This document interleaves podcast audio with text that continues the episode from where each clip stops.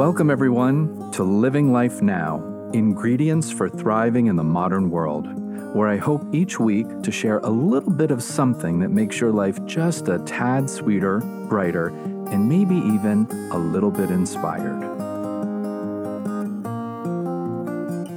Today's topic is compassion. Wait, don't run. I promise we're going to make it fun. The reason I wanted to make compassion the focus today was that I've been thinking a lot about it lately, and I've come to realize that I've been in and out of it myself.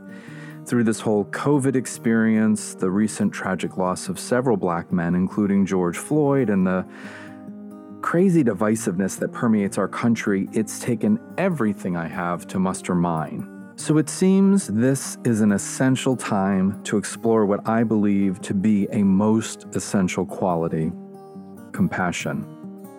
And what is compassion? Let's start with its meaning.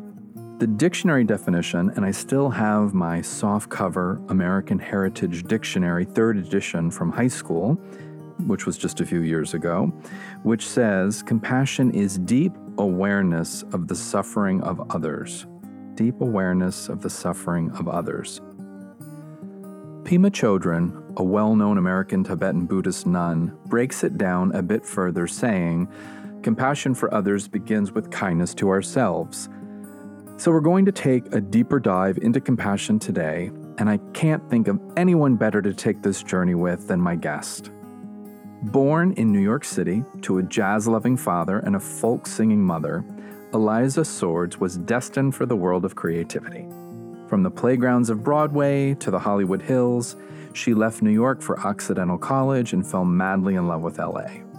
After working in the film industry for many years, doing almost every job there is to work on a movie set, including taking care of a very young Kristen Stewart, Eliza found herself drawn to study human consciousness and spirituality, getting her master's degree in spiritual psychology. In this process, she affirmed her love for not only the human race, but for writing about it. She has recently completed her first novel based on her father's work in the civil rights movement, entitled The Bellflower, which takes place in Mississippi during the civil rights movement.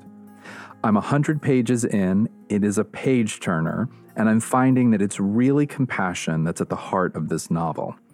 Ladies and gentlemen, please help me to welcome Eliza Swords. Hello, Eliza. Hi. Thanks so much for being here today. Oh my gosh, it's my pleasure. And thanks for reading my novel. Oh, absolutely. Just 300 pages left to go. I have compassion for myself. For me as your reader. So I really want to know, because I think of you as one of the most compassionate and loving people that I know. And I feel like that essence of compassion is so present in The Bellflower. And I want to know, from your mouth to our ears, what is compassion to you?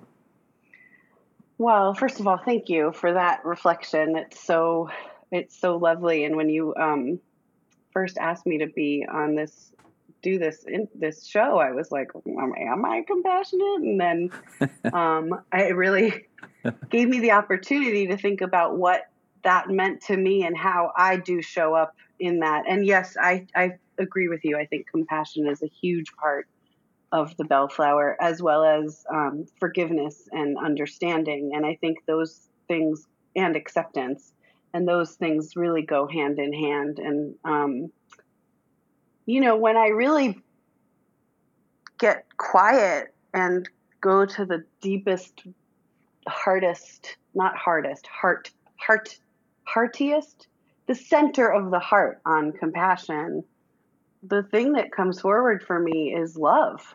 It's just love. It's unwavering, unconditional, totally accepting of all things, and understanding that there is much more at play than I could possibly imagine even. Can I share something here with you? Yeah. I was looking at quotes, and one of them I found was from Thomas Merton, who said, compassion is the keen awareness of the interdependence of all things. And I feel like that speaks in part to what you're saying, is when I'm able to have compassion for all of my brothers and sisters in the world, it is a recognition that we're connected. And it's only when there's a sense of disconnection, separateness, that I lose my sense of compassion. It's like, you know, it's like in my own family, as an example, many of us are conservative. I'm very liberal. And it's like, if I see us as separate and so different, it's very easy to cut my loving or compassion off for them. But I love them. They're my family. So, you know, they see things differently than I do, but who cares at the end of the day? You know what I mean? Like, yeah, I mean, it's you know, there's this simple way to look at it. And then there's also like, it's so layered and it's so complex. And especially with everything that's going on in the world right now, it's like, because I know that the experience that I have a lot of the time is, you know, if there's a difference of opinion or a difference of value or belief, which there is a lot, of course I feel separate from that person. And then I go into judgment, and I go both into judgment, and because of my codependent history, I go into like, oh my God, I need them to like me. So do I need to change myself? And there's all this just constant like barrage of inner questioning, inner judgment, both for myself and for somebody else. And I think at the end of the day, though, if I can like get back to that most simplified version of acceptance, accepting, loving, understanding, like unconditional acceptance, loving, and understanding. I love like, that. It becomes something else. And it's like, okay. And then I go into like, well, I don't need to know why this person thinks that. But I'm going to give them the benefit of the doubt. You know, there's this like, I mean, our spiritual teachers have often said, like, people don't wake up in the morning and go, how can I screw somebody's life up today? Like, how can I make it harder for somebody today? My personal belief is that hurt people.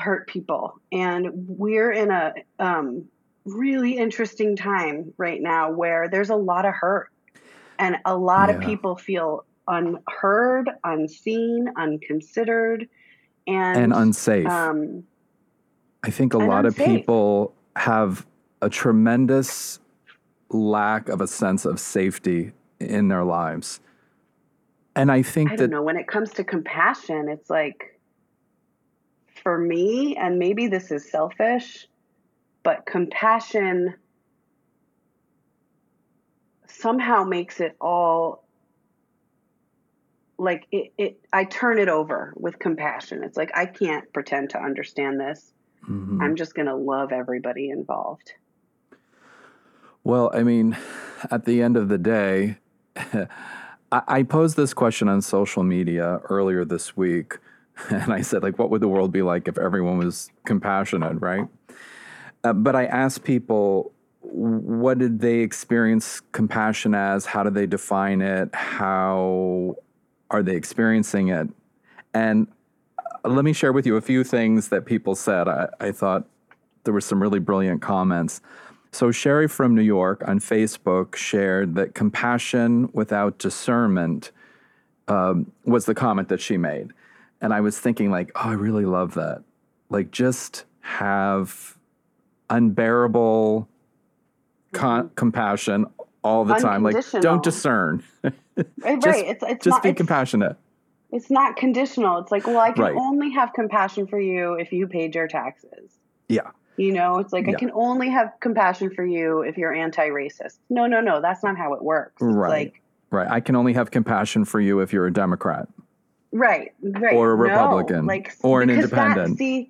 And because that in and of itself, I think, creates the same separation that you were talking about earlier. It's like, it's got to be unconditional. Valerie from England on Facebook called it a dance. And she was saying that she does her best to come back to it when she finds herself judging, right?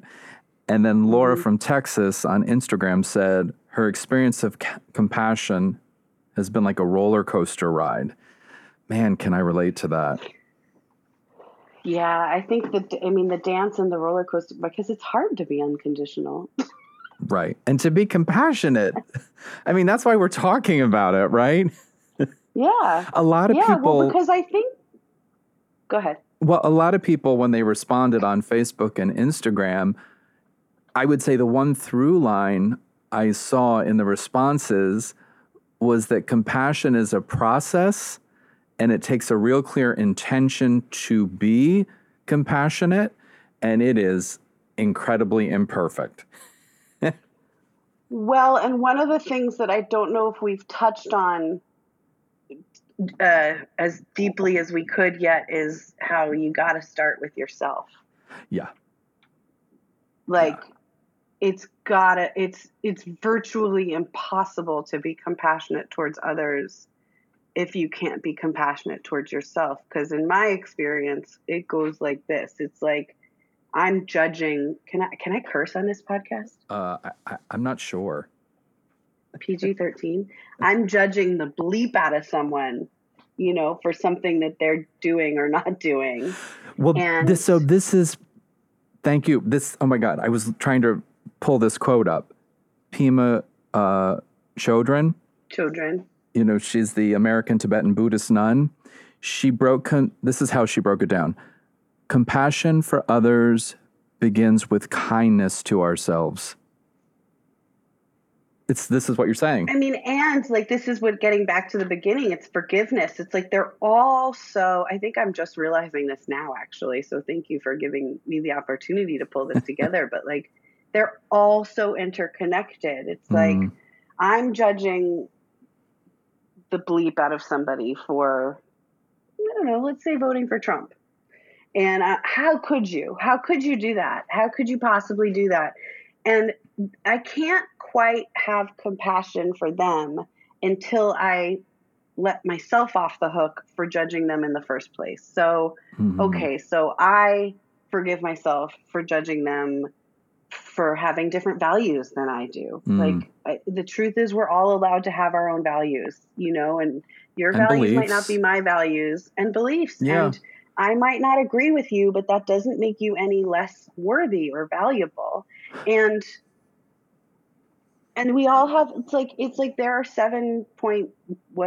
8 billion different ways to interpret the world. And there's 7.8 billion different ways to grow and evolve. And ultimately, I think that's what we're doing here. And you can't get there without discourse. And you can't have discourse if everybody has the same opinion. I think this is part of what makes Instagram and especially Facebook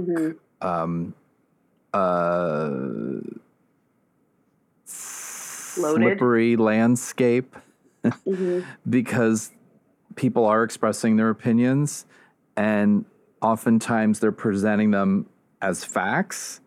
Yeah. And I think we've gotten into a lot of trouble around that because other people see something and go, oh, I didn't know that. But it was just someone's opinion. It wasn't necessarily a fact. Or other people see something and go like, that's not true, you know, and like attack and go into attack mode. And then we get into belief. Which again brings us back to the like bottom separation part of it, you know? So I think, I mean, I have this little working theory that I can't remember if we talked about this yet, but like, if we all valued our own life and our own loving and our own connection to source or spirit or God or Mama Gaia, or, you know, fill in your higher power here, even if it's Salt and Straw ice cream, you know, right? Which is ice cream. Everybody who doesn't know. I still prefer Jenny's over Salt and Straw. Sorry. Well, you did not have the flavor I had last night. But anyway, fill in your higher power. These are the ice cream wars. If we all like really valued and honored ourselves as divine emanations of love, like that's who we were. If I woke up every morning knowing in every cell of my body that I am as worthy as the ocean, I am a drop in the ocean, and I am just as worthy as the ocean. I am as everybody else. And I walked outside of my door and saw that reflected back to me and everybody I saw. It's, I mean, it's all just projection. The world is just projection. Mm. So what I'm seeing outside of myself is what's actually going on inside of myself. So if I'm miserable and disconnected and have low value of life, then I'm going to go out into the world and feel threatened by everybody I see. Mm. But if I'm connected and loving and sourced and taking care of myself so that I can take care of others, and, you know, in a place where I can even get to acceptance, understanding, and forgiveness. Because there are a lot of people that are just still in survival and just feel threatened all the time. Right. It goes back to the safety piece. Yeah, totally. Yeah. Totally. I'd like to bring it back to ice cream for a second, because I think it's important. People have a certain image about Los Angeles, and that everybody here is on a keto diet and just tanning all day, I guess, at the beach. But truthfully, we're eating ice cream, and like some of the best ice cream around. It's true. So I just wanted to clarify that for the record. It's true. And that's part of, you know, sometimes we eat a little too much ice cream, and you have to have compassion for your stomach. You do. And I think that if everybody ate ice cream, the world would be a better place. Well, that's for sure. It definitely leads straight into that. But to close the circle on my thought, although there's always room for ice cream, it's like, that's where it begins. And having compassion for ourselves is getting into that place of loving for ourselves and loving for others. And I guess, you know, I'm very fortunate to be able to say that I'm not in survival mode, you know, but even in survival mode, we can still have compassion. You can still have an unwavering, unconditional acceptance, loving, and forgiveness for anything that's going on, which is so hard. Well, and I think to speak to that, because there was a fellow New Yorker, Eliza and I are both from New York originally, on Instagram, who talked about having a lot of compassion and at the same time sadness, as they've watched what's been going on with coronavirus and protesting and violence and everything that's been in flow the past few months. And towards the end, as we were sharing back and forth, they said, you know, I'm just doing my best, and I'm trying to see this as an opportunity.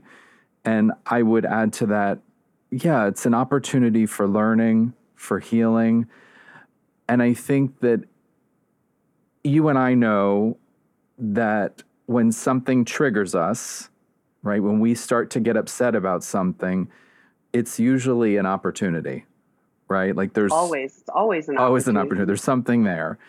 And if we can be compassionate with ourselves, as well as whatever it is or whoever it is that's triggered us, we're going to be able to resolve that upset much more quickly than if we just stay in the upset and the judgment, right?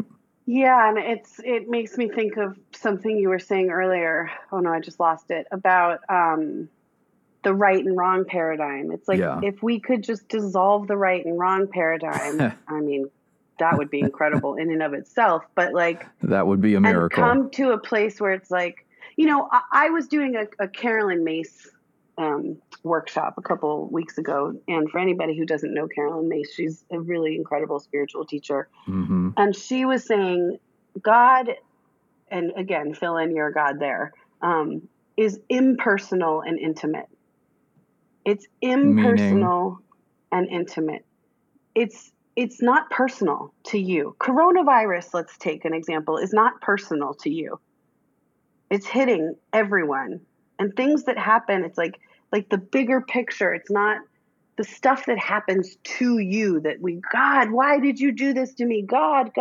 It's impersonal. It's I see. It's not like, oh, I'm going to smite you specifically with this thing.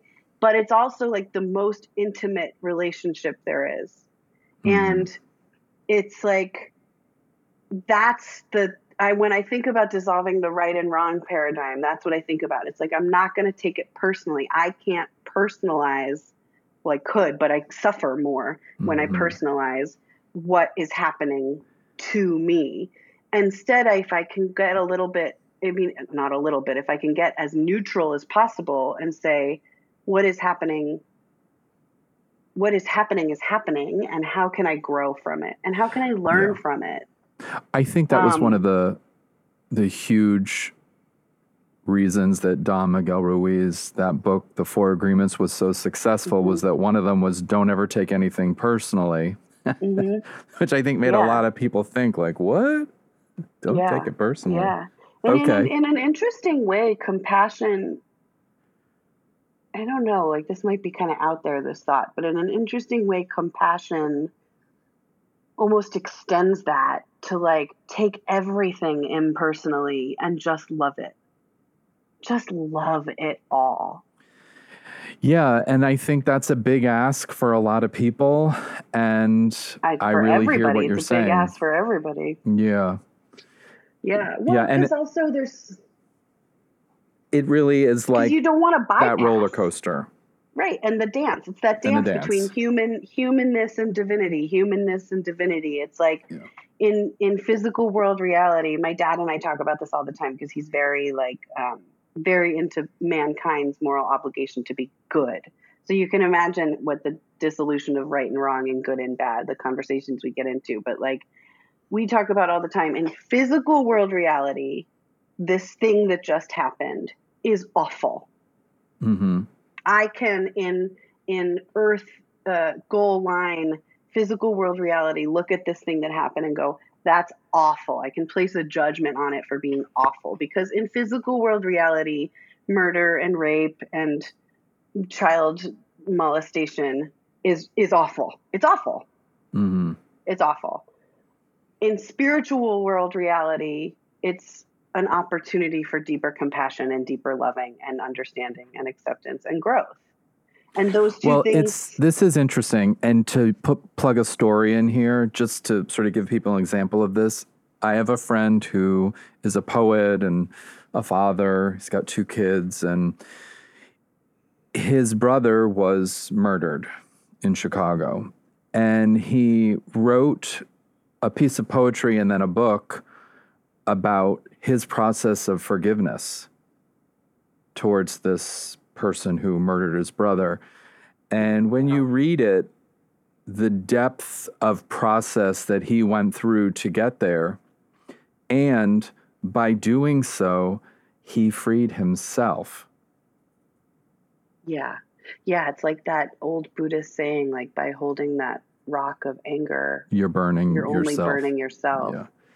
But it's also equally important to acknowledge one of the things that I just heard you say and really struck me was the depth of process. Like we still have to feel our feelings. We have to acknowledge them, feel them, let them up and out. And in our culture is still, we've grown a lot, but we're still, especially towards men, you know, very like, what's wrong with you? Why are you crying so much? You know, just get over it. Just power through. Just push through. Well, and that doesn't work. And might actually have something to do with this disconnection piece we've been talking about.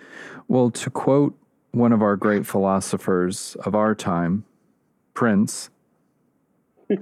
That's right. The Best purple forever. Prince.